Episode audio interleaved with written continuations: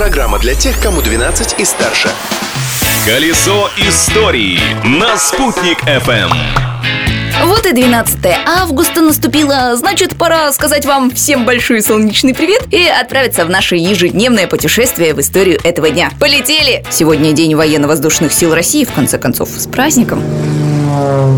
Праздник дня. Совсем недавно, буквально в 2013 году, на территории всей России начал работать единый номер вызова экстренных служб 112. С тех пор с помощью этих цифр и с мобильного, и со стационарного телефона можно связаться с пожарной охраной, спасателями, полицией, скорой помощью, аварийной службой газа и службой антитеррор. Причем номер 112 действует во всех странах Европейского Союза. А вот в Америке и в Канаде используется другая комбинация цифр 911.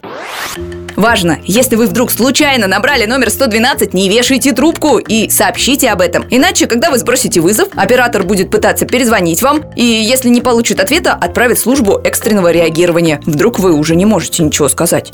События дня.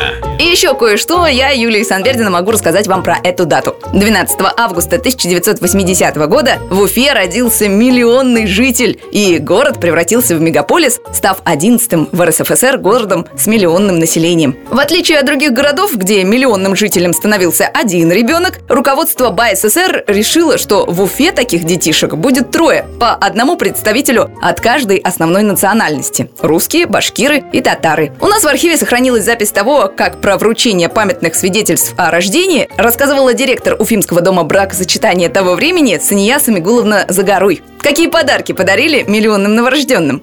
Мы подготовились, коляски поставили, накрыли их шелком красным таким, чтобы никто не заметил. Сначала такой сюрприз сделать ребятам. Вручили свидетельство. Кухонные комбайны им подарили. И мы открыли эти коляски. Всей каждой паре вот по коляске подарили. А еще этим семьям городские власти выделили квартиры. Открытие дня.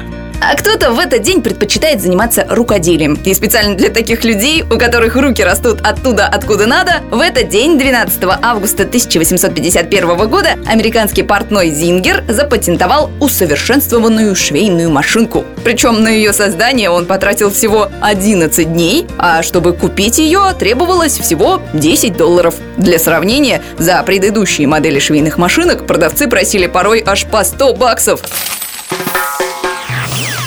А за наше путешествие в историю этого дня я, радиоэкскурсовод Юлии Сандердина, не возьму ни цента. И завтра тоже. Так что до встречи. Колесо истории на «Спутник FM.